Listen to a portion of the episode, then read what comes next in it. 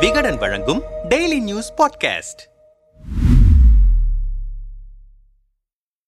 Kovai car வெடிப்பு சம்பவத்தில் பாஜக திமுக இடையே கருத்து மோதல் ஏற்பட்டு வருகிறது. இதற்கு நடுவே கோவை சம்பவத்தை கண்டித்து பாஜக சார்பில் நாளை மறுநாள் முப்பத்தி ஓராம் தேதி பந்த் அழைப்பு விடுத்தனர். இது தொடர்பான அறிவிப்பை அந்த கட்சியின் மூத்த தலைவர்கள் சி. பி. ராதாகிருஷ்ணன் மற்றும் வானதி சீனிவாசன் வெளியிட்டு இருந்தனர். இந்த நிலையில் இந்த பந்தை தடை செய்ய கோரி வெங்கடேஷ் என்பவர் சென்னை உயர்நீதிமன்றத்தில் வழக்கு தொடுத்திருந்தார். அதில் கோவை முழு அடைப்புக்கு பாஜக மாநில தலைவர் அழைப்பு விடுக்கப்படவில்லை. தேசிய செயற்குழு உறுப்பினர் அறிவிப்பை மாநில தலைமை அங்கீகரிக்கவில்லை என்று அண்ணாமலை தரப்பில் கூறப்பட்டது. இதையடுத்து வழக்கை நவம்பர் ஒன்றாம் தேதிக்கு ஒத்திவைத்த நீதிமன்றம் பந்த் நடத்தினால் காவல்துறை நடவடிக்கை எடுக்கலாம் என்றும் உத்தரவிட்டனர். ஏற்கனவே பந்த் என்ற பெயரில் வியாபாரிகள் மற்றும் மக்களை துன்புறுத்தினால் சட்டப்படி நடவடிக்கை எடுப்போம் என அமைச்சர் செந்தில் பாலாஜி கூறியிருந்தார். அதற்கு பதிலளித்திருந்த வானதி சீனிவாசன் செந்தில் பாலாஜி மிரட்டலுக்கு அஞ்சமாட்டோம். திட்டமிட்டபடி பந்த் நடைபெறும் என்றும் கூறியிருந்தார். பந்த் விவகாரத்தில் பாஜக தலைவர்கள் தனித்தனி டிராக்கில் பயணிப்பதால் தொண்டர்கள் குழப்பத்தில் மூழ்கியுள்ளனர். இதுகுறித்து நம்மிடம் பேசிய பாஜகவினர் இத்தனை நாட்களாக பாஜகவில் நிலவி வந்த உட்கட்சி பூசல் தற்போது பூதாகரமாகி உள்ளது. கோவை கார் வெடிப்பு சம்பவம் தொடர்பாக அண்ணாமலை கொடுத்த பேட்டி ஆளும் திமுகவை கதிகலங்க வைத்தது. அந்த கடுப்பில்தான் செந்தில் பாலாஜியும் அண்ணாமலையை கடுமையாக விமர்சித்திருந்தார். அண்ணாமலை மாநில தலைவராக இருந்தாலும் சி பி ராதாகிருஷ்ணன் வானதி சீனிவாசன் போன்ற சீனியர்களுக்கு கோவை அரசியல் ரீதியாக முக்கியத்துவம் வாய்ந்த பகுதி. அதன்படி கார் வெடிப்பு பிரச்சினைக்காக பந்த் நடத்தலாம் என்பதை பாஜக கோவை மாவட்டம் வானதி சிபிஆர் இணைந்து முடிவு செய்துவிட்டனர். அது தொடர்பான அறிவிப்பை வெளியிடுவதற்கு சற்று நேரத்துக்கு முன்புதான் அண்ணாமலையிடம் பந்த் நடத்த முடிவு செய்துள்ளோம் என்று தகவலாக மட்டும் கூறியுள்ளனர். இதை அண்ணாமலை விரும்பவில்லை. திங்கட்கிழமை நாளில் பந்த் நடத்தினால் வெற்றி பெறுவது கடினம். மேலும் இதுபோன்ற பந்த் போராட்டத்துக்கு இந்து முன்னணி உள்ளிட்ட அமைப்புகளின் ஆதரவை பெறுவது அவசியம். அப்படி எதுவுமே செய்யாதது கட்சிக்கு தான் பின்னடைவை ஏற்படுத்தும். அண்ணாமலை மாநில தலைவராக பதவியேற்றதில் இருந்தே ஹச் ராஜா பொன் ராதாகிருஷ்ணன் சி பி ராதாகிருஷ்ணன் உள்ளிட்ட சீனியர் நிர்வாகிகளுக்கும் அவருக்கும் பணிப்போர் நிலவி வருகிறது. தற்போது அது உச்சகட்டத்தில் உள்ளது. கோவை பந்த் தொடர்பாக அண்ணாமலை கடந்த சில நாட்களாகவே கடும் கோபத்தில் இருந்தார். அந்த கோபத்தில்தான் கடலூரில் பத்திரிகையாளர்களிடம் அப்படி பேசினார். அதன் தொடர்ச்சியாகத்தான் தன்னுடைய நிலைப்பாட்டை நீதிமன்றத்திலும் கூறிவிட்டார். தலைவரை பின்வாங்கி இருப்பதால் பந்த் முடிவை திரும்பப் பெற ஆலோசித்து வருகின்றனர் என்றார்.